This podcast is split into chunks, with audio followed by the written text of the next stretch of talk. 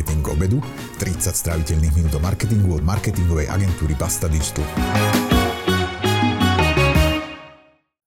Parafrázujúc známu hlášku z filmu Kurva hoši guten tak, by som mohol povedať, vašu marketingovú stratégiu som nevidel a neverím, že ju máte. Naozaj, za svoju kariéru som tých marketingových stratégií od klientov veľa nevidel. Veľa firiem funguje tak, že ďalší rok robí plus minus to isté, čo rok predtým, s nejakými malými zmenami. Dá sa teda žiť bez marketingovej stratégie? Ak áno, ako dlho alebo do akej veľkosti? Túto tému preberiem s dvoma hostkami z agentúry Levosfer, Nádejou Kaceľovou a Ankou Sabolovou. Levosfer sa venuje biznis marketingovej stratégii a obe tieto dámy majú skúsenosti z marketingových oddelení firiem ako Coca-Cola, Heineken alebo Saint Nicolaus. Sledujete reláciu Marketing k obedu, moje meno je Jan Laurenčík, som z Basta Digital a ak sa vám táto relácia páči, neváhajte ju začať odoberať vo vašej obľúbenej appke.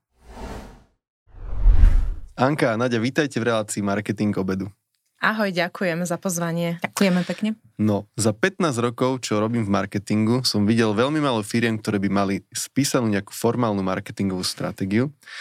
A navyše som nedávno mal na túto tému taký webinár a bolo tam podľa mňa, neviem, možno okolo 200 ľudí alebo tak. A pýtal som sa cez slajdo, že koľko z nich vo firmách má spísanú marketingovú stratégiu a 60% ľudí odpovedalo, že nemá žiadnu. No a pre mňa to je také šokujúce, hoci akože nie, že by som teraz z toho prekvapený, ale že ako to, že firmy dokážu existovať bez nejakej marketingovej stratégie? Ja by som sa inak opýtala, že či si sa ich aj pýtal, ako sú úspešní a dal to do nejakej korelácie, že tých 40%, čo ju majú, tak povedzme, že či sú úspešnejší ako tých 60%, čo to nemajú. To by som sa mohol, ale ja mám vždy vzadu v hlave také tušenie, že oni možno, že nejakú stratégiu aj majú, majú v hlave. Mm-hmm. A že toto je pre mňa také zaujímavé, že ako dlho to dokáže takto fungovať, že ju mám nejak v hlave.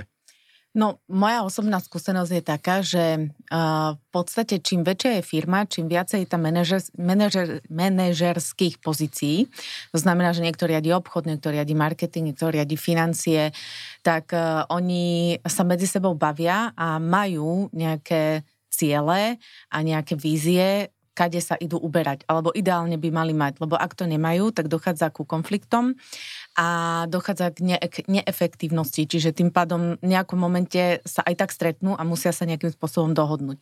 No ale pokiaľ je to menšia firma, ktorá má jedného človeka, ktorý robí všetko, tak ako keby ten naozaj nemá nič napísané, ako keď je to tá väčšia firma, tak ten finančák vie, čo ide robiť, ten markeťák vie, ten obchodiak vie čo. Tak v tej malej firme to tak nie je, nemá to napísané a potom veľmi často sa stáva, že sa nevie rozhodovať alebo že robí také tie rýchle krče rozhodnutí v marketingu alebo aj v obchode a ide taký pokus omyl. Takže v podstate áno, tá marketingová stratégia alebo biznis marketingová stratégia, každý, kto podnikajú, má v hlave, každý, kto má zodpovednosť za niečo, ju určite má v hlave, lebo inak by nevedel postupovať. Otázka je na jak dlho, ako veľmi premyslenú, do akej hĺbky a či ostatní o tom vedia.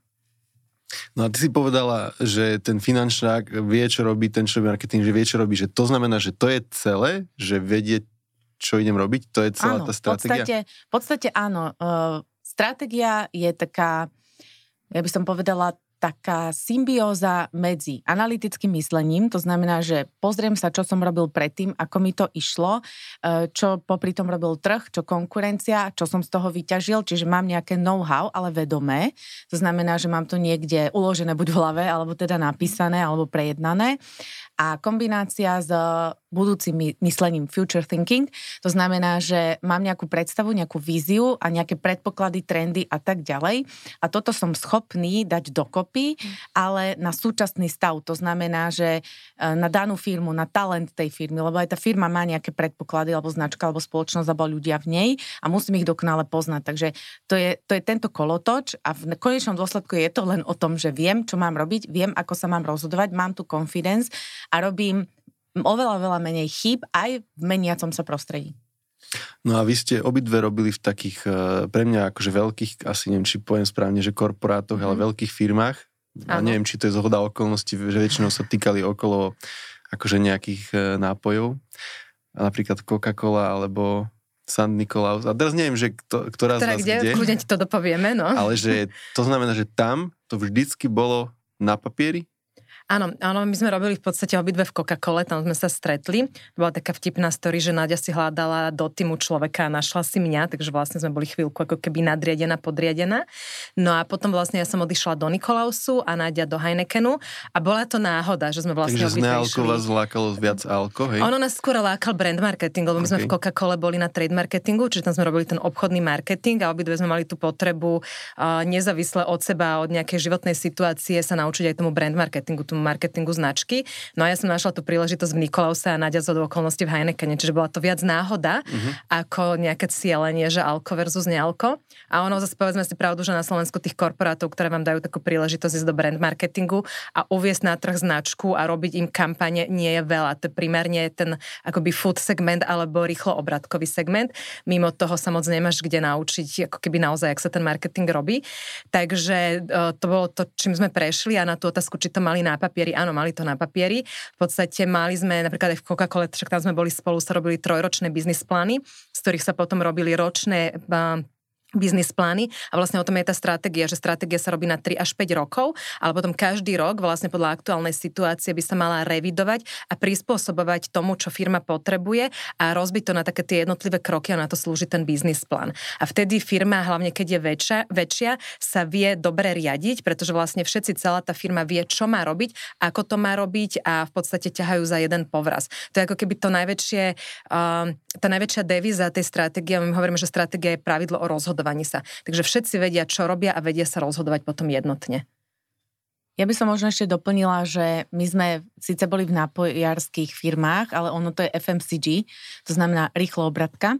A keď máte rýchlobratku, tak vy vlastne fungujete obchod marketing na úrovni jedného dňa. Vy každý deň musíte sledovať všetko. Čiže je to veľmi rýchle, dynamické, musíte sa vedieť rýchlo rozhodovať a je tam veľmi silná konkurencia. Čiže tam, keby nefungovali... Môžeš povedať nejaký príklad, že čo sa môže zmeniť tak zo dňa na deň pri tých nápojoch? Napríklad niekto podrazí cenu. Hej? Čiže bolo obdobie, kedy boli cenové vojny a tam sa normálne išlo v stratégii. V stratégii boli scenáre, ako keby A, B, C a niekedy sa muselo siahnuť až po scenári C, aby sa vlastne vykryl cash flow a aby sa ten lievík medzi tým portfóliom, ktoré robí zisk a tým portfóliom, ktoré robí obrat, stále udržiaval v nejakom balanse, lebo inak by to nefungovalo a bolo to na dennej bázi. A tam, keby to nebolo premyslené 3 roky dopredu, čo sa týka, čo ja viem, inovácií, portfólia, ale nastavení supply chainu, zhodou okolností tie 3-ročné som riadila ja, čiže, a bolo to ešte v podstate pre Československo plus Maďarsko, tak bez nejakej ako stratégie, že kade ideme, to by sa rozpadlo, to by nefungovalo, lebo vstupovalo do toho veľa ľudí. A na tom top decision vy musíte vedieť, že čo robíte, prečo to robíte, kam sa chcete dostať, čo je priorita a ako sa mám ako na svojej pozícii rozhodnúť, pokiaľ sa stane to a to. A ako ľahko sa dá toto FMCG zmýšľanie aplikovať do B2B marketingu a také stratégie? Lebo teraz to, čo robíte vy napríklad pre vašu značku, tak to je asi diametrálne odlišné. Ani nie, lebo my sme v tej Coca-Cole komunikovali so zákazníkmi, hej, čiže ten trade marketing je o tom, že vy komunikujete s Kauflandom, s Tescom, komunikujete s Horekou, čiže s majiteľom reštaurácie, hotelu a podobne. To robíte na jednej strane B2B, čiže to je ten náročný marketing v FMCG, pretože vy robíte zákazníka, ale musíte robiť aj ako keby ten pull, čiže robíte push, ale zároveň robíte aj pull, aby spotrebiteľ cez značku, čiže to už je brand marketing, to chcel nakupovať od toho vášho zákazníka. Čiže vy vlastne, a ešte to ideme kanál by kanál, že je to inak v takzvanom at home, kde sa predávajú veľké balenia a inak je to v Horeke, kde sa predávajú malé balenia, akože že spotrebujem na mieste. Úplne inak sa na to ide, inak sa nad tým rozmýšľa. Čiže my sme paralelne s Ankou robili zároveň B2B a B2C. To inak akože nejde.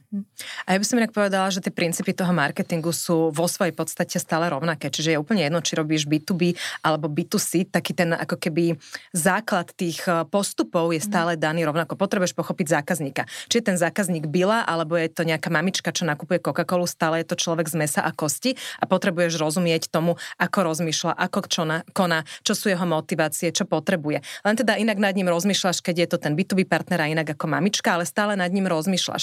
Čiže v podstate to bolo to, čo my sme si aj z tých korporátov zobrali a na tom základe sme si vlastne vyvstavali tú našu metodológiu, že sme dali dokopy z tých všetkých skúseností z tých korporátov plus nejaké samozrejme teoretické veci, čo sme mali doštudované, metodológiu, ktorú teraz vieme úplne rovnako aplikovať, či je to firma o jednom človeku, ktorá povedzme len začína, alebo je to korporát, kde sú stovky až tisícky ľudí, lebo jednoducho tá štruktúra, to zmýšľanie, tá postupnosť je stále tá istá.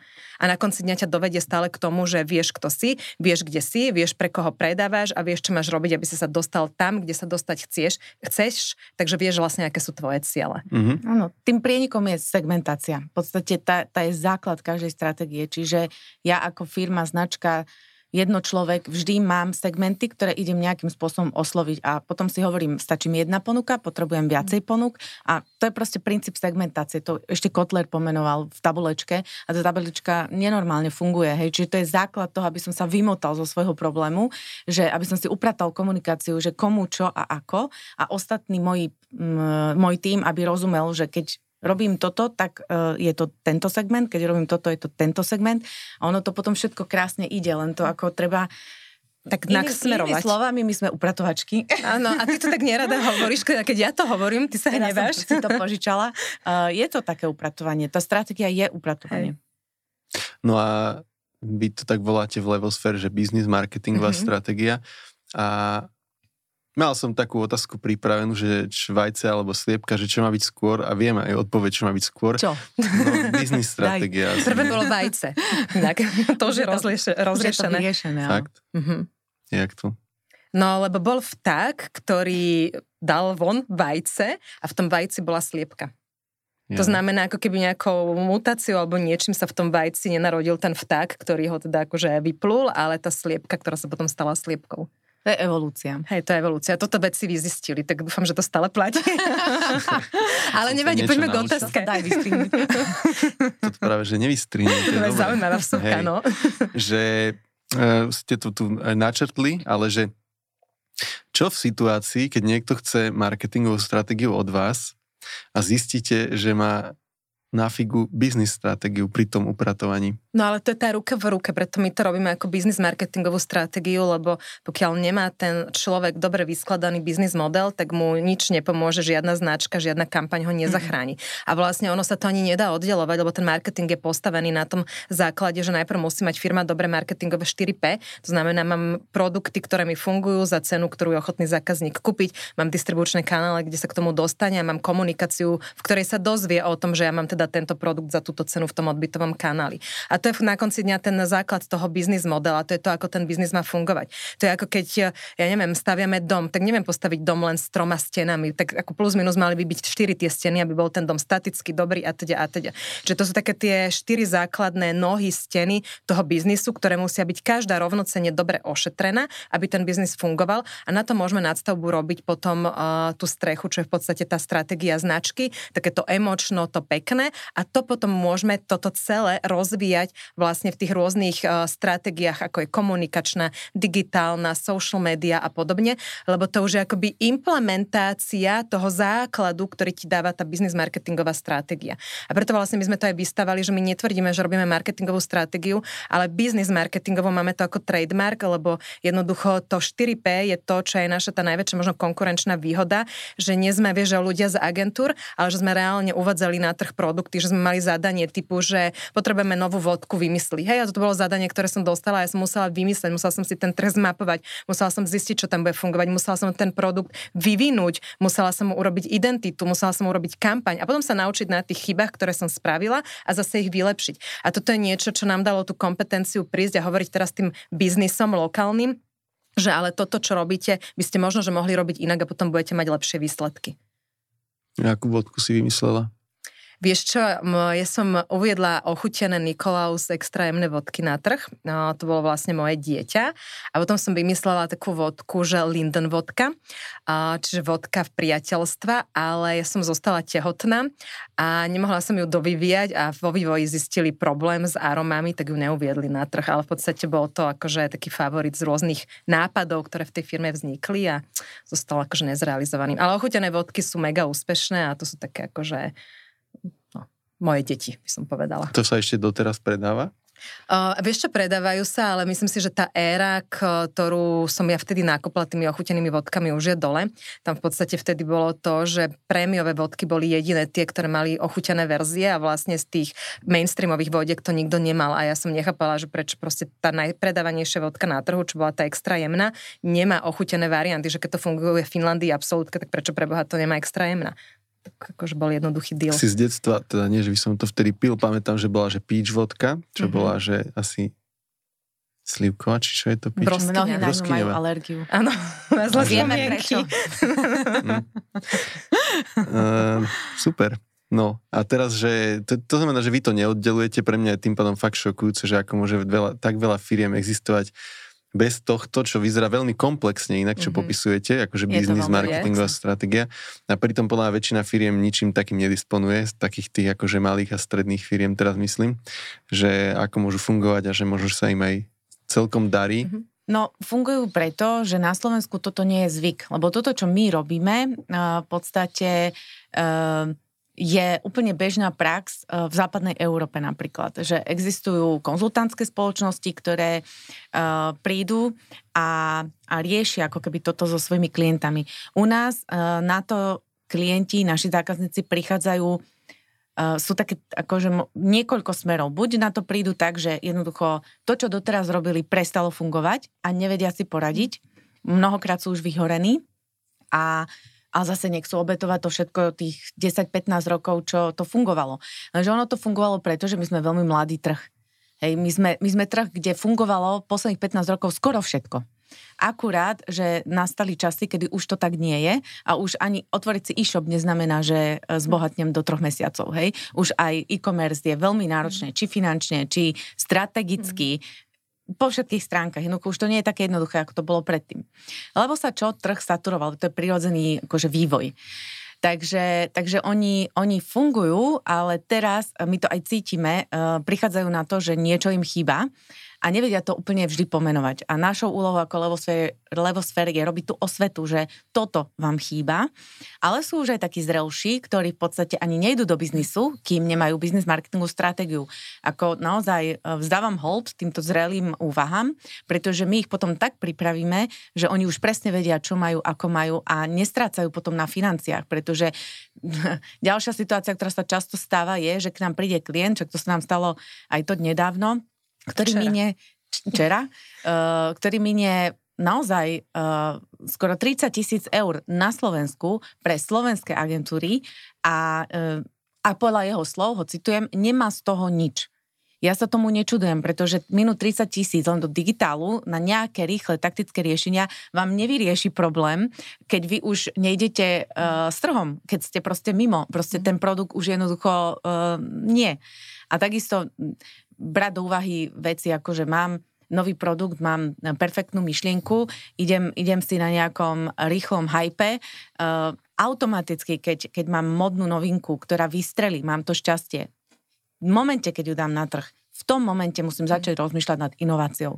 Alebo a ideálne diverzifikáciou, lebo ono sa to vymíňa. Jednoducho to je takto. A to vám každý stratég, ktorý v korporáte robil, povie, že toto nás čaká do 1,5 roka. Takže dnes začíname nový projekt, čo bude potom. Hej, a to sú presne tie veci, že to sú tie skúsenosti, to sú, a hovorím, v západnej Európe to funguje proste bez toho, ani nejdu podnikať, jednoducho toto je úplne, že normál. U nás je to jednak nie je povedomie o tom, preto sa o tom tak veľa rozprávame a jednak, keď aj je povedomie, ešte stále tomu podnikatelia nedávajú patričnú váhu.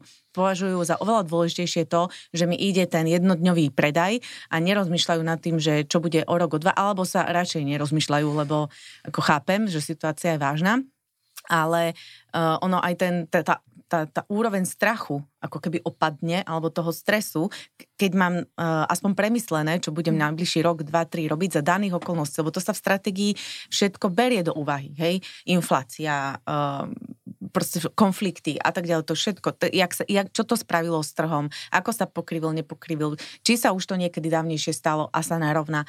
Čo môžeme predpokladať? Ako nie je to na 100%, lebo ani jedna z nás nemá kryštálovú gulu, ale už nás je akože ináč strategov v podstate 5 seniorov v Levosfer a dokopy je nás nejakých 11 ľudí, ktorí pracujeme na stratégiách, čiže ten trh si to pýta, čo je super pre nás, toto poznanie. Nikto z nás nemá kryštálovú gulu, ale ja to stále hovorím, že pokiaľ si veci ste dobre pripravení, tak jednoducho viete rýchlejšie, lepšie reagovať s menším počtom chýb a hlavne sa naučíte tomu mysleniu. My to robíme tak, aby sme toho klienta naučili, prečo sme navrhli, čo sme navrhli. On nás prevádza, alebo je partnerom. To nie je o tom, že my diktujeme a vymýšľame. To je spoločná činnosť, kde on sa vlastne posúva sám. Čiže aj to je tá pridaná hodnota, že on sa naučí tomu spôsobu myslenia, ktoré som spomínala na začiatku. Spojenie analytiky s tou budúcnosťou, s tým future thinking. A to sú všetko nástroje, metódy, ktoré sme nevymysleli dnes. To všetko tu funguje už v podstate dávno. Mnohé z nich pomenovala aj Kotler. A akurát, že my, ak na Slovensku, sa s nimi zoznamujeme dnes. To je ten rozdiel. To musí byť drahé, keď takto vyzerá to komplikovanie. Není to komplikované, je to komplexné. Je to investícia, ja by som povedala, že človek sa na to nemôže pozerať, že drahé, lacné, ale na to, že vlastne ty investuješ do svojho podnikania na 3 až 5 rokov a ono ti to okrem toho, že vieš, čo máš robiť, prinesie aj veľmi veľké v podstate vnútorné sebavedomie, istotu a know-how a motiváciu. My to vidíme na tých klientoch, že niekedy oni prídu úplne vyhoretí, lebo sú stratení v tom, ako to majú robiť a oni zrazu dostanú úplne nový dých, nový drive a oni idú a tým pádom, že majú to upratanie, majú takéto vedenie, tak dokážu dosiahnuť o mnoho viacej, ako keď sa v tom potapajú, ako keby takže sami. Dá sa toto celé vypracovať akože bez klienta? Že akože... Nedá.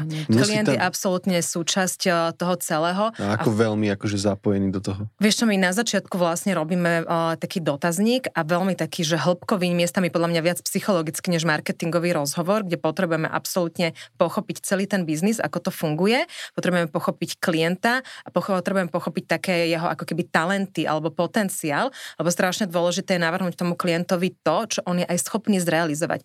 To je kvázi jeden z takých našich learningov úplne zo začiatku, že sme nastavili klientovi, že mega stratégiu, ale ten klient nemal potenciál a schopnosti, aby ju zrealizoval. A ako to vieš odhadnúť, čo je schopný? To je taká tá, akože podľa mňa naša zase skúsenosť už aj po tých rokoch, že to vieš vycítiť, že ty vieš klasť tie otázky tomu klientovi tak, aby si pochopil, kde sú jeho mantinely.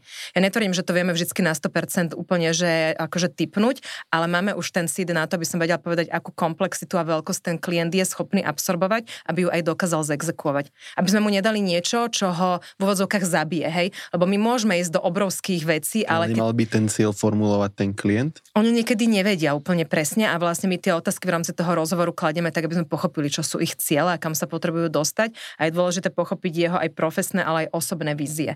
Čiže preto hovorím, že je to niekedy možno aj trošku viacej psychologické než marketingové, lebo my potrebujeme nasať ten biznis, celé to fungovanie, ale aj toho klienta ako osobu, respektíve veľakrát je to tým ľudí, lebo nie vždycky je v tej firme len jeden, ktorý je ten hlavný. My sme mali už dokonca na rozhovore, neviem, tuším maximum vtedy tá Žilinská univerzita, to bolo 15 ľudí, čo sme robili s nimi rozhovory a každý jeden bol dôležitý a mal do toho čo povedať a my sme to museli celé potom dať dokopy a vyťahnuť z toho taký ten prienik, ale aj tie ako keby rozdielnosti a tie potom vyladiť. Lebo vlastne tým cieľom je nastaviť celý ten tím, aby tomu rozumeli, chápali a vedeli, čo majú robiť. Mhm. No, chápem. Keď sa pýtaš na tie ciele, tak vlastne to je úplne na začiatku, že my si aj ladíme tie očakávania. Keď niekto príde za mnou a povie, že dobre, do roka chcem 10 miliónov obrat a mám aktuálne 250 000, tak mu poviem, že ak by som toto dokázala, tak by som tu nesedela a už by som nikdy v živote nič robiť nemusela. Čiže v podstate akože nejaké neadekvátne očakávania my pomenujeme. Ako v tomto sme dosť priame, ale so všetkou slušnosťou samozrejme a úctou, ale takisto nastavujeme tie očakávania. Proste jednoducho niektoré veci nie sú možné, nie sú reálne za daného stavu na danom trhu, za danej pozície toho klienta. Všetko závisí od toho, koľko, stalo sa nám už, že v podstate sme odporúčili, že za takýto biznis model si vyžaduje proste investora. Vyžaduje si väčšiu dávku peňazí na začiatku, pretože robiť to v malom je cesta do pekla. Jednoducho to nikdy nebude fungovať. Takže sme to spočítali, ukázali, klient pochopil, hľada investora. A to je napríklad ďalšia vec, že on by si to mohol šuflikančiť v malom a stále by bol v jednej veľkej tragédii. Hej. Čiže nikdy by sa z toho nedostal. Takže radšej si to skonzultoval ako keby cez tú business marketingovú stratégiu a teraz presne vie, čo má robiť, alebo sa rozhodne, že do toho vôbec nejde. Aj to sa môže stať. A vlastne zaujímavé na tom je to momentum, že my sme mu to vlastne odporúčili v podstate v polke procesu, kedy mohli sme kľudne ísť do konca a zarobiť akože objem peňazí, ale vlastne sme sa radšej vzdali aj my tej časti peňazí na úkor toho, že radšej nech ten klient ide, vyrieši si finančné veci a keď raz bude chcieť, nech sa vráti, ako keby som mala mať síce zaplatený, ale projekt v šuflíku, ktorý vopred viem, že je proste nereálny. Takže toto je niečo, čo si myslím, že je aj taká zrelosť na našej strane, že vedieť pracovať s tými klientami a vedieť im povedať. Dokonca mali sme klientov, ktorých sme na začiatku stopli, že nech do toho celého ani nejdu, lebo to už niekedy vidíš, že možno to nemá úplne zmysel, tak ako to je vymyslené. Dobre, a teraz si predstavme situáciu, že tú marketingovú stratégiu máme a že by niekto prišiel zrazu, že bol som na Marketing Rules, boli ste inak, či neboli? Neboli sme, nestihli sme. No, tak, a že tam Peťo Šebo hovoril hrozne super veci o TikToku, tak poďme robiť TikTok, že je stratégia aj dobrá. Vtedy ma začne bolieť hlava. Nie, ale že je to aj dobrý štít práve pred týmito nápadmi? Presne, lebo ty vieš v podstate, čo je tvoj cieľ a ty si podľa neho musíš povedať, ktoré nástroje ti pomôžu sa do toho, alebo k tomu cieľu dostať. A plus vieš, kto je tvoj zákazník. A podľa toho, keď máš tieto elementárne veci zodpovedané, tak si vieš povedať, či ten TikTok je alebo nie je nástroj. Pretože ja keď mám raz klientov, ktorí sú právnici a sú vysoko statusoví, prestížní a nechodia na žiadnu inú sociálnu sieť ako je LinkedIn, tak robiť na TikToku mi asi nepomôže. Hej, to dávam taký ten extrémny príklad. Čiže to, že je TikTok super cool a možno za 15 rokov tam nejakí právnici budú, áno, môžem zvážiť, ale keď potrebujem dneska si vyriešiť svoje problémy a docieliť niečo, čo mám dané, tak asi pre tých právnikov TikTok cesta nebude.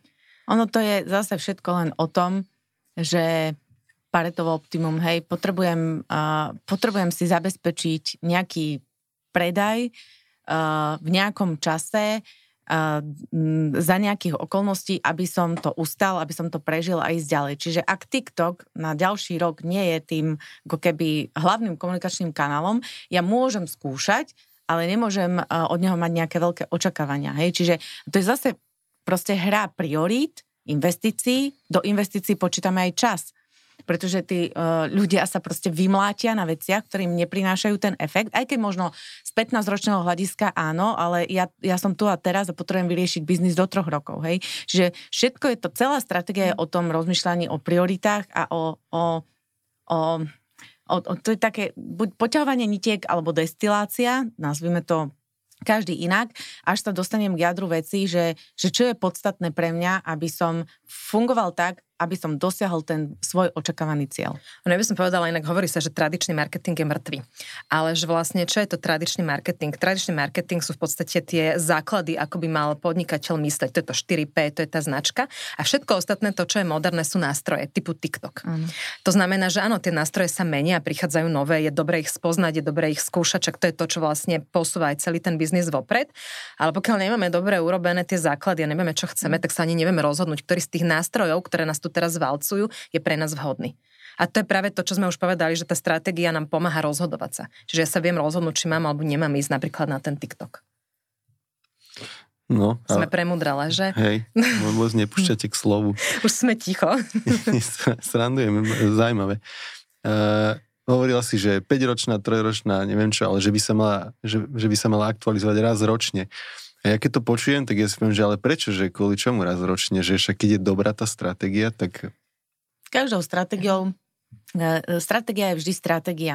Čiže v podstate my to prirovnávame, však stratégia nie je nový pojem, hej. Takto vyhrali aj menšie vojska nad veľkými vojskami.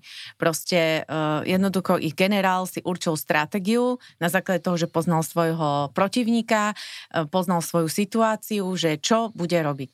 Ale môže sa stať, že v tom boji sa niektoré parametre alebo niečo sa zmení, hej. A to už je ako keby tá taktika. Že my keď hovoríme, že revidovať ročne, každá jedna firma si myslím, to je môj osobný názor, by mala niekedy v júni začať analyzovať, čo sa udialo kumulatívne späť 1 rok a mala by si robiť business plán na ďalší rok. To je business plán. Čiže business plán by sa mal robiť ročne, stratégia stačí, keď sa robí 3-ročne až 5. Čiže pretože ako sú tam niektoré veci sú konštantné a niektoré sú premenné. Ja tie premenné musím pomenovať a predsa nezahodím ten rok svojich skúseností do koša. Ale keď som správny stratég, tak jednoducho tú analytickú časť si pripravím každý rok, aby som zistil, čo mi funguje, nefunguje, ako, čo a ešte lepšie vylepšil ten plán jednoročný na ďalší rok, ale v mene stratégie, pretože v stratégii mám tie dlhodobé cieľ, mám tú víziu, hej, že kam sa chcem dostať. Je to spôsob myslenia. Dá sa to ináč naučiť. A je to spôsob myslenia. Začnite odoberať newsletter Basta Digital a jedenkrát mesačne vám do mailu príde sumár užitočných marketingových noviniek, zaujímavých blogov a rôznych podujatí a webinárov, kde môžete stretnúť niekoho z nás. Choďte na bastadigital.com/newsletter. Dobre. A teraz, keď niekto už navnadený vašimi múdrymi rečami o tomto, ako o tom hovoríte, by povedal, že tak ja chcem ísť do toho, ale nemám na to peniaze. Takže čo sú také, že úplne, že povinné ingrediencie, také minimum, keď chceme nejakú stratégiu sformulovať? U nás, alebo keď si ju chce sám sformulovať? Sám. Podľa mňa to najdôležitejšie je dobre spoznať sám seba, spoznať trh, konkurenciu a spoznať zákazníka. To je to, s čím by mal každý jeden začať, lebo bez toho nič nenaplánuje a nič nenastaví. Takže urobiť si konkurenčnú analýzu, zanalizovať si svoj vlastný biznis, kľudne nech si urobí svodku, hej, keď je to taký, že najjednoduchší nástroj, ktorý pozná, ale nech si ho robí cez 4P, že vlastne v celej tej analýze potrebujeme marketingovo poznať, čo sa deje s produktom, s cenou, s distribúciou, s komunikáciou a so značkou. A potom vlastne nech si urobí pár rozhovorov so svojimi zákazníkmi a zistí, čo potrebujú, ako sa správajú, ako sa rozhodujú. To je takéto, že základné, že to je pre mňa východisko. No a na to nastavenie, aby sme dobre vedeli, čo máme robiť, potrebujeme rozumieť, prečo vôbec tá firma existuje. Čiže čo je to tzv. Jej why, keď ideme, že Simon Sinek, alebo poslanie, alebo misia tej spoločnosti. Čo je naša vízia, kde sa vidíme za 5 rokov, alebo za 10, záleží, kto si ako odváži veľmi ďaleko snívať. Takže vieme, že prečo existujeme, kde sme dnes, vieme, kde chceme byť za tých 5-10 rokov, čo je naša vízia. Potom by si mal stanoviť konkurenčnú výhodu, to je v podstate takéto miesto na tom trhu, že ako sa idem na tom trhu profilovať. Čím budem iný, ako sú tí konkurenti, ktorých som si zmapovala, už teda chápem, čo robia. A aby som odpovedala aj tým zákazníkom na tú potrebu, ktorú som si zistil, že čo je tá moja konkurenčná výhoda, tá moja odlišnosť, ten môj níž, alebo akokoľvek to nazveme. A podľa toho potom by som si mal nastavovať a prehodnotiť, či ten produkt, cena, distribúcia, komunikácia zodpovedá týmto trom veciam, tým poviem, že úplne základným. Keď nie, tak čo mám robiť inak? Keď áno, tak fajn, ponechávam a idem ďalej. A to je tá, ako keby, ja to volám, že racionálna časť tej stratégie. A potom je tá emocionálna časť a to je tá značka. Že na tomto vlastne biznise, ktorý som si povedal, kde je to poslanie, tá vízia, tá moja konkurenčná výhoda a už mi funguje to 4P, by som mal mať tú nadstavbu a že čo je tá emócia, ktorú prinášam tým ľuďom. Lebo to rácio hovorí to 4P o tom, že ma budú kupovať, lebo to bude dobre fungovať biznisovo. Ale tá emócia hovorí o tom, že ma budú ľúbiť. A to znamená, že sa ku mne budú vrácať. Že z nejakého dôvodu budú ku mne ako k značke inklinovať. Takže veľmi jednoduché, by som povedala, je, že pomenovať si tú cieľovú skupinu, ktorú chcem osloviť a napísať si krátky príbeh, krátky odkaz, ako sa chcem tomu publiku tej cieľovej skupine prihovárať. Čo je to moje DNA, tam, to moje fluidum. A takže mať tú cieľovku, mať taký krátky príbeh ako odkaz pre tú cieľovú skupinu a z toho si vyťahnuť celého jednu vetu ako ten komunikačný odkaz, ktorý budem aj dokola komunikovať. To je, keď to celé úplne, že skrátim pre nejakého že začiatočníka, ktorý nevie, nemá, tak podľa mňa toto je taký ten, že úplný základ, ktorý keď si spraví, tak by mal aspoň vedieť plus minus, že čo má robiť, ako má robiť. Ja by som dala ešte také doplnenie takých, akože úplne, že dve praktické veci, ktoré mne tak zo skúsenosti vychádzajú. Prvé, by som si prečítala Kotler, Marketing Management. Koľko to má strán? Veľa. A robila by som si poznámky, aby som pochopila, že v podstate, ako to ten človek myslel. A má tam aj veľa príkladov. A druhé, našla by som si mentora. Ako podľa mňa dnes, v tomto 21. storočí, fakt, že sú ľudia, ktorí vedia tie veci, dokážu, majú skúsenosť a keby som ja začínala, tak určite by som si našla mentora, ktorý proste je minimálne 10-15 rokov starší a vôbec by som nejakým spôsobom neznehodnocovala senioritu, pretože si myslím, že to je základný problém Slovenska. Čiže že si nevážime tú skúsenosť, ako keby tých starších, a myslím si, že sa je od nich veľa čo, ani nie že učiť, ale načúvať, pretože tie veci sa opakujú. Hovorí sa, že to nie sú nové veci, to len my máme krátku pamäť. Ja som už zrelšia a veľa vecí si pamätám a sa niekedy tak pousmejem nad tým, že aha, tak toto je novinka. To nie je novinka, to sa len nejak inak volá, alebo niekto k tomu niečo prihodil, alebo... Povedz nejaký príklad. Povedz aký príklad. Neviem. Napríklad online, hej, ako teraz vyzerá online, ako vyzerajú e-shopy a ako sa vlastne teraz prichádza na to, že potrebujem mať tam poriadne UX-ko, aby sa mi tam ten spotrebiteľ zorientoval, aby mu nič nebránilo, a tu, aby narazil na to, tu, aby narazil na hento a neviem čo. To je vlastne presne to isté, čo retail riešil pred 20 rokmi. Hej, čiže v podstate len sa to preklopilo. V akom zmysle, že riešil? Že no, ako má prevádzka vyzerať, ako, kde čo má byť uložené, aby som sa k tomu dostala, okolo čoho mám prejsť, čo je impulzívny nákup, čo je nákup do zásoby a tak ďalej. To je proste celá veda, to volá shopper marketing. Čiže dneska je to proste UX-ko v online, hej, ale princípy sú úplne tie isté. Cesta zákazníka, veď to existuje 25 rokov. Hej, akurát, že není fyzická, ale je v online, kde jednoducho už sa zistujeme, že musíme napodobniť ten fyzický svet.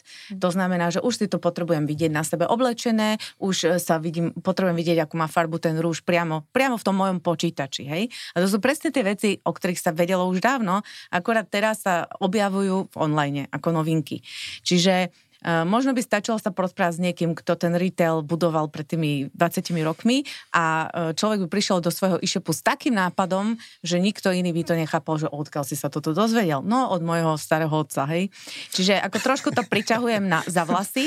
Ale je to tak ukrivdenie teraz. Je to nie, lebo ja si myslím, že to je náš trošku taký fenomén na Slovensku, že oceňujeme mladosť, húževnatosť, passion a startupy. Ja to oceňujem tiež, ja klobúk dole pred energiou týchto mladých ľudí. Na druhej strane by som im odporúčila mať mentora. To je celé, čo chcem povedať. Nehodnotím, nehovorím, že to viem najlepšie, ale ja by som to robila takto. A ešte môžu počúvať náš Kotler v praxi.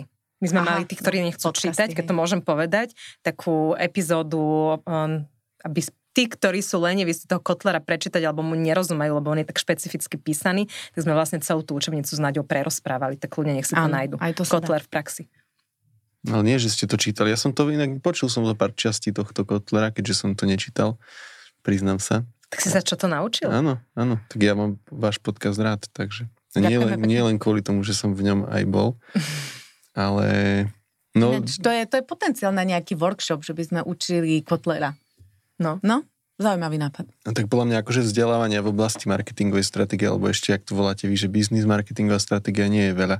Žiadne nie. Jediné, čo som vlastne ja mal príležitosť k tomu sa niečo naučiť, boli workshopy organizované Googlom, ktoré už len tým, že boli organizované Googlom, tak to... Sú pro-Googlové.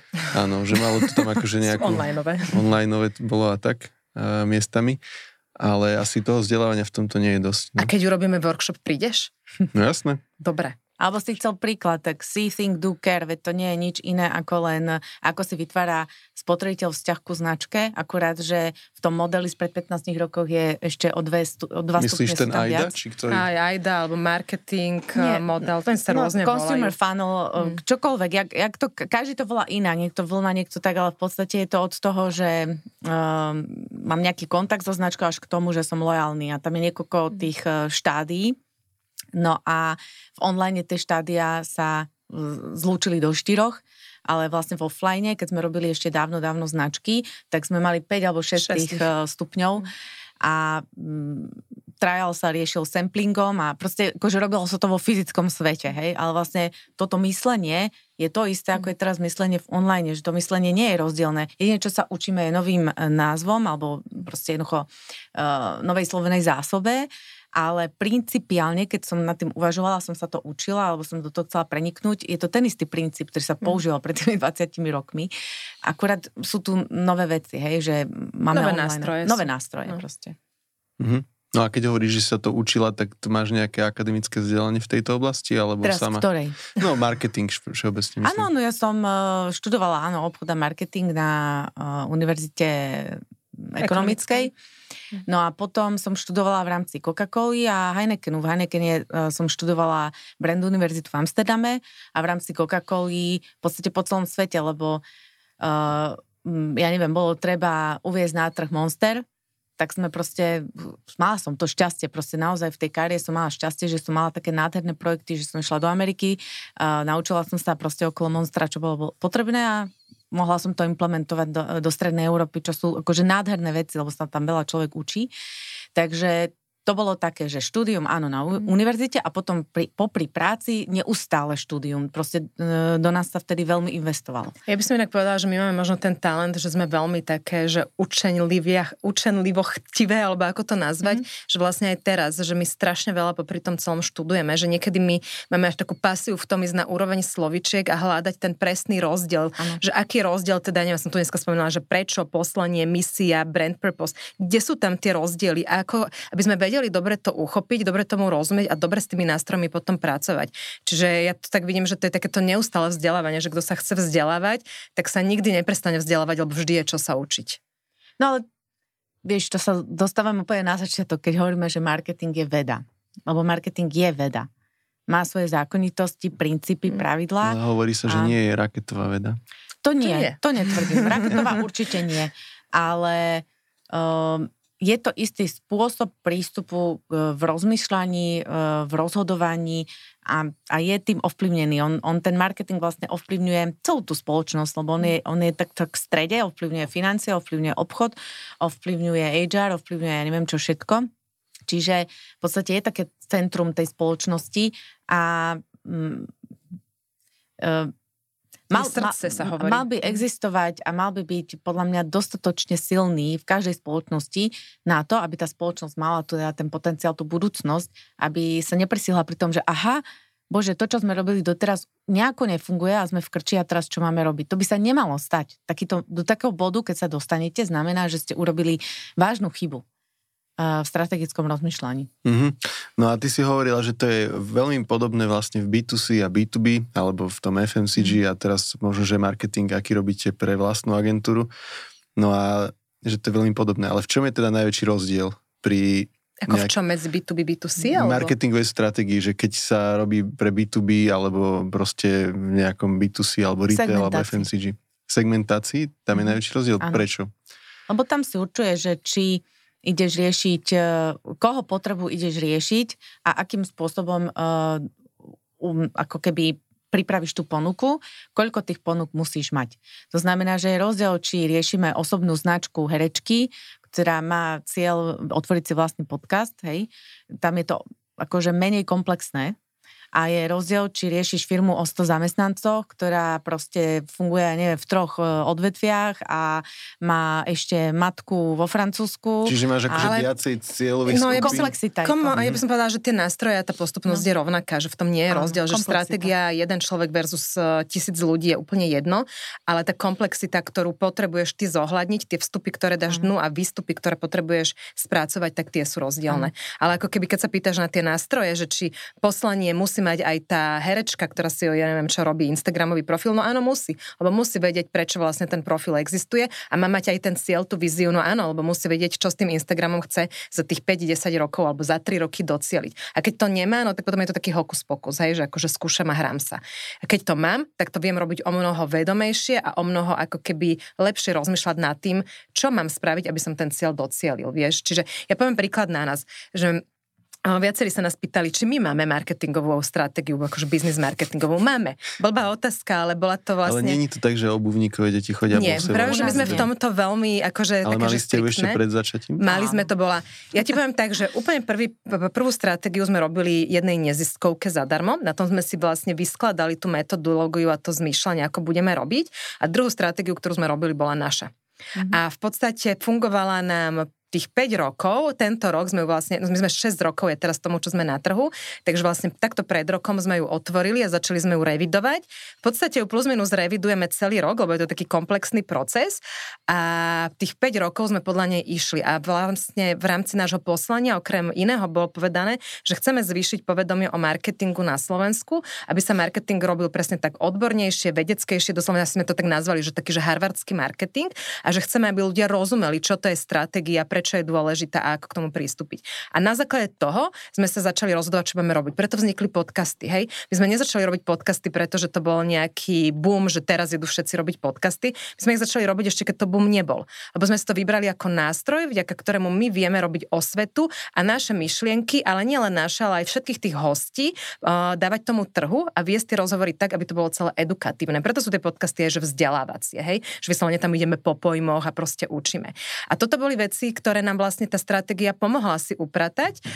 Nebyť nej, tak možno tie podcasty nerobíme, alebo už nevieme, ako ich naplňať, lebo nás ako keby prejde tá inšpirácia. Vieš, že už nemáš nápady na hosti. Tak to máš neustále nápady, lebo vlastne máš neustále témy, ktoré vieš rozoberať a už len hľadáš hostia. Čiže nejdem na podcasty ja osobne, keď to robím akože cez hosti, ale cez témy a potom hľadám hostia, ktorý mi to vie zodpovedať. A to je iná forma myslenia. Lebo veľa podcasterov to robí úplne opačne, že ty si super host, tak poď do podcastu. Nie, ja mám super tému a potom hľadám, kto mi ju zodpovie, lebo ja chcem učiť o tej téme. A to je to vlastne, čo ako keby tá stratégia nám dáva ako smerovanie. Mali sme v nej definované, či chceme byť... Ale také detaily tam nemáte, že knihu vydať a tak ďalej. Vieš čo, knihu tam nemali sme prišlo strategii. Ako taký, že nie. Využite toho, že máte kopec kontentu, tak spravíme knihu. To je už v rámci biznis plánu. To bolo to, keď sme si robili biznis plán a sme sa pozerali na to, že ako vieme ďalej posúvať tú osvetu, čo vieme urobiť, tak z toho vznikla kniha. To nebolo, a presne to je to rozmýšľanie, že to nebolo to, že ježiš, máme kopu kontentu, čo s tým urobíme, tak vydajme knihu. To bolo úplne opačne. Ako ešte vieme vzdelávať ten trh? Dobre, robíme podcasty, čo ďalej? Zišla by sa kniha. Vieme my dve napísať knihu? Vieme, ale nemáme na to čas. Tak čo môže byť obsahom tej knihy? A tým sme si vlastne povedali, že však ale veď môžeme podcasty do nej prepísať. Že ako keby, vieš, že snažím sa ukázať ten príklad, že to rozmýšľanie je potom zrazu iné. A ten insight za knihou bol ten, ktorý sme si vlastne vyanalyzovali v tom business pláne, že mnoho ľudí dávalo spätnú väzbu, že náš podcast nemôžu počúvať po pribehaní, lebo stále si chcú niečo zapisovať a niečo podpisovať, niečo počiarkovať a tak ďalej. Že to bol produktový insight. A ten sme využili a rovno sme dali, že kniha. Takže to je taký príklad na nás, hej, že boli sme dve začínajúce a vlastne nám to pomohlo si vyprofilovať celú tú spoločnosť a teraz bol ten čas si to ako keby znova otvoriť a povedať si ako ďalej. Po tých 5 rokoch. Tak som zvedavý, že čo zmeníte teda. No. Či to nejako detekujem zvonku. A keď určite máte... áno. Som o tom presvedčená. To bude niečo veľké tým pádom. To neviem, ale uvidíme. No teraz, keď si spomenula tých hostí v podcaste, tak a zároveň si spomenula ten harvardský štýl marketingu, tak nestáva sa, že každý, kto tam príde, že vlastne vám nevie kontrovať na nejaké takéto strategické témy, lebo málo kto podľa mňa takto dohlbky nad stratégiou premýšľa? Ale my nejdeme na to tým, že potrebujeme s tým človekom kontrovať. My sa snažíme z toho človeka dostať maximum ich alebo jeho vedomostí, informácií a to podať tomu publiku. Čiže naša väčšia, alebo tá horšia úloha je v tom, že vedieť dobre položiť otázky, aby sme z toho človeka dostali maximum tých jeho vedomostí, ktorým sa ten trh vie posúvať.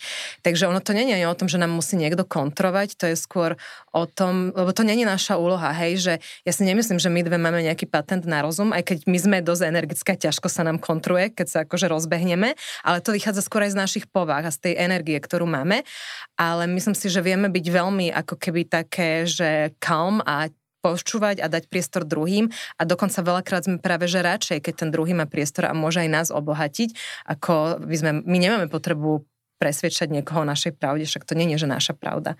My máme potrebu ten trh posunúť a keď ho vie niekto posunúť lepšie, tak my mu radi dáme ten priestor. Napríklad teraz sme ticho a čakáme, vieš? Ja čakám. Tak je tam celé spektrum tém. Väčšinou to bolo tak, že ty si niečo povedala a Náďa zaklincovala, tak som teraz pozrel na teba. Teraz som tak rozmýšľala, či mám zase, ale v podstate je tam celé spektrum tém a my nie sme odborníčky na každú jednu. To znamená, že o to nám išlo, aby sme tam poňali celé spektrum tém marketingu, čiže nielen digitál alebo nielen komunikáciu, ale však my sme tam mali naozaj sociológia, psychológia, proste rôzne témy, kde teda sa vôbec necítim ako odborníčka. Práve naopak, možno naša výhoda ako moderátorok je, že my vieme tie otázky klásť a vieme viesť celkom zaujímavú debatu, lebo už sme sa s tým stretli. To znamená, že väčšinou to máme taký lakmusový papierik, že keď to zaujíma nás, že my sme zvedavé, tak to zaujíma väčšinou aj toho, kto počúva. Ja som išla niečo povedať, ale som zabudla, kým si to povedala, že čo. Ale už to bolo druhýkrát, čo som mala túto super myšlienku, tak asi nebola až taká podstatná. Ja som to myslela aj tak, že teraz nepamätám si presne, že čo bola za hostka, teraz čo som videl, neviem, či som to videl na LinkedIne, alebo kde to na mňa skočilo. Tá firma sa začínala na písmeno V, to bola asi nejaká... Veli? Hej, to bola asi posledné, čo ste vydali. A len to som tým myslel, že či tí ľudia, s ktorými sa tam stretnete, že či vlastne stretávate aj niekoho, kto o biznis marketingovej stratégii uvažuje tak podobne do detailu ako vy, alebo každý z toho vlastne, že o, že... Lebo nepredpokladám, že majú tí ľudia príležitosť. Ja keď som bol v vašom podcaste, tak ja som sa od vás nič akože vtedy nedozvedel, a to je logické, lebo však nebolo to cieľom a tá téma bola úplne iná. Ale že či tí ľudia, ktorí tam chodia, tak stretávate aj takých, ktorí o business marketingovej stratégii uvažujú tak do hĺbky a tak komplexne ako vy, alebo nie? Áno, hostia z korporátov, 365 banka. A Veli to bola naša klientka, to znamená, že niektoré veci robíme aj my s nejakým cieľom, tak ten podcast nie je zadarmo a nikto za ňo neplatí, takže je v podstate... Zadarmo.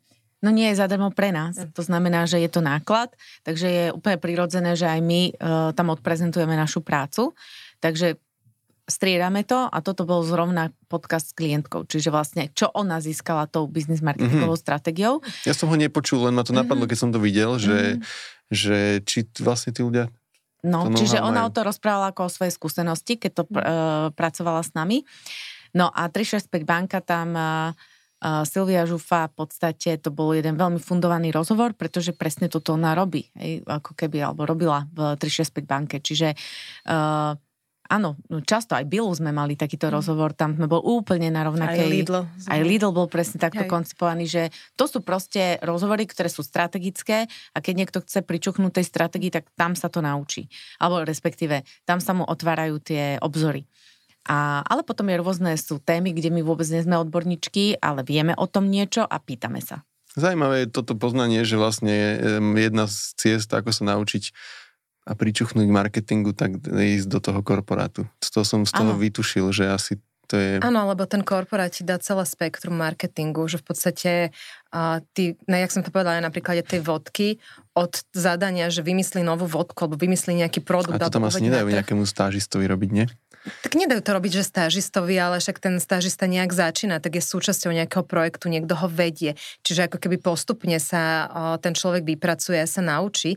A ja si dovolím tvrdiť, že my keby sme nemali takúto akože tvrdú školu v tých korporátoch, čo naozaj, že bola tvrdá škola, tak nemôžeme robiť dneska to, čo robíme. To vlastne veľakrát sa snažíme aj tým firmám odkomunikovať, že vôbec nemusia mať stratégiu od nás, však nech ju dajú si robiť kdekoľvek inde, ale nech si vyberú človeka, ktorý má tú skúsenosť a vie im tú stratégiu vypracovať, lebo to je to, čím sa my ako keby stretávame. A to je vlastne možno aj to, čo nám sa na tom trhu podarilo, hej, neviem, že teda, jednoducho, že pred tými 6 rokmi, vieš, že keď si niekto hodil do Google, ja to tak rada hovorím, marketingová stratégia, tak vyhodilo Wikipédiu a management maniu. Nikto iný sa tým nezaoberal.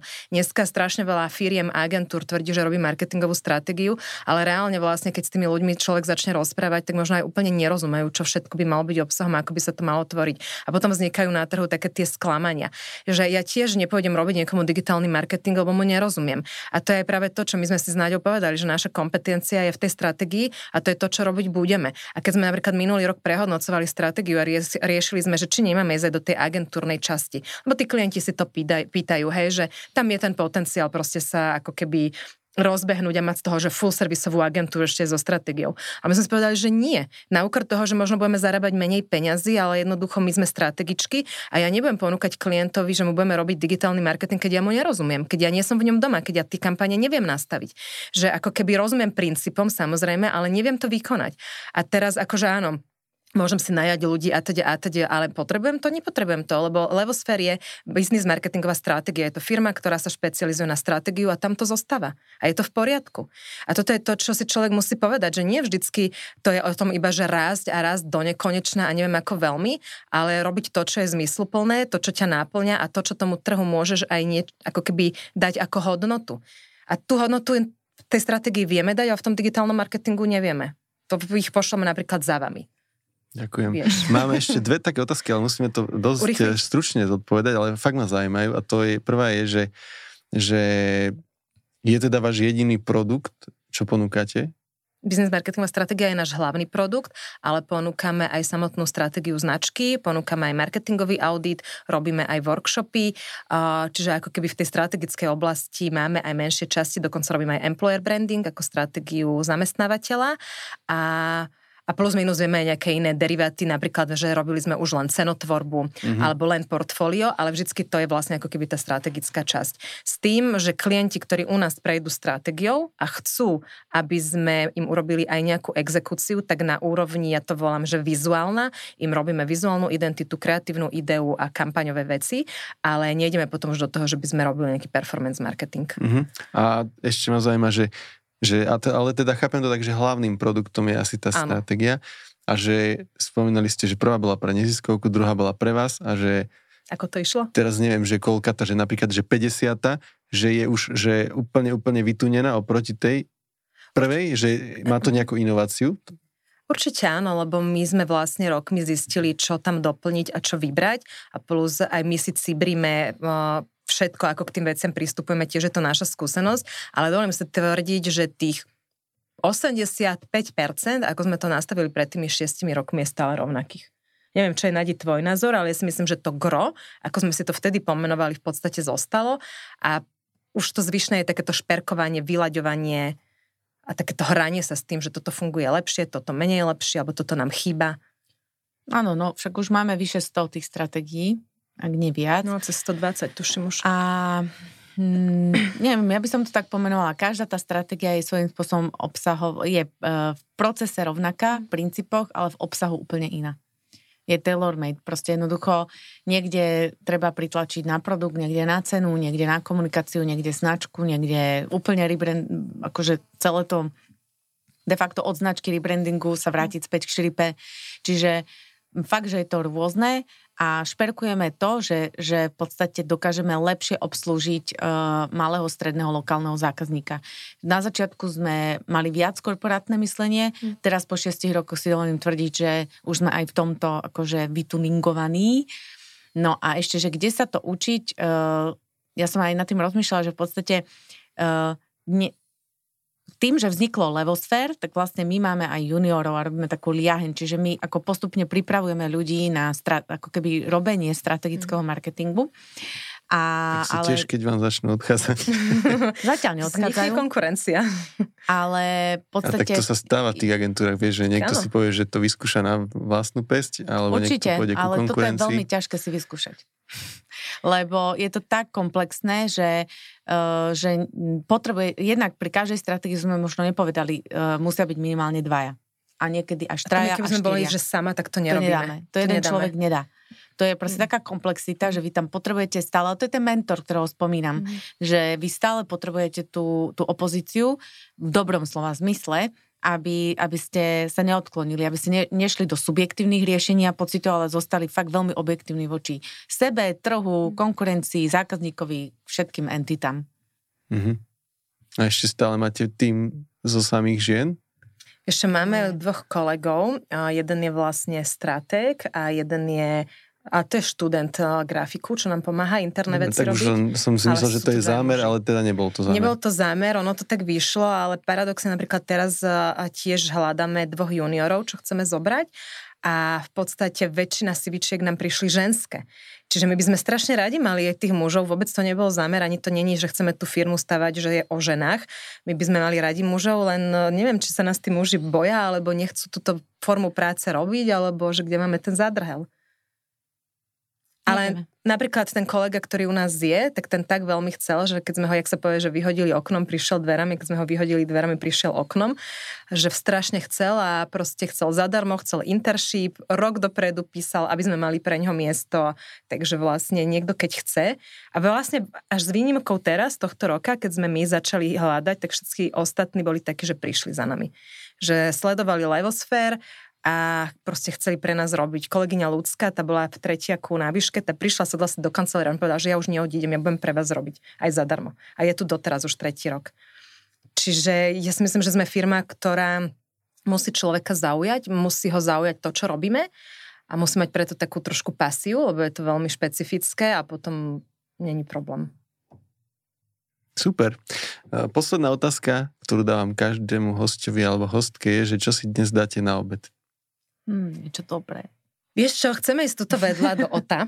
Tak to bude dobré. Takže neviem povedať, čo presne si vyberieme, ale určite to bude niečo veľmi dobré, lebo tam majú samé takéže fajnovinky. Len či si tam sadnete? No to neviem, možno, že to už bude plné, ale tým pádom nám môžeš po nahrávaní poradiť, kde inde ešte zabočiť, keď o to nebude mať voľné. Dobre. Určite si dáme niečo dobré, lebo jedlo je dôležité. Ďakujem veľmi pekne. Ďakujem veľmi pekne za účasť v tejto relácii. Ďakujeme veľmi pekne za super otázky a pekný rozhovor a želáme všetko dobré. Ďakujem. Napodobne.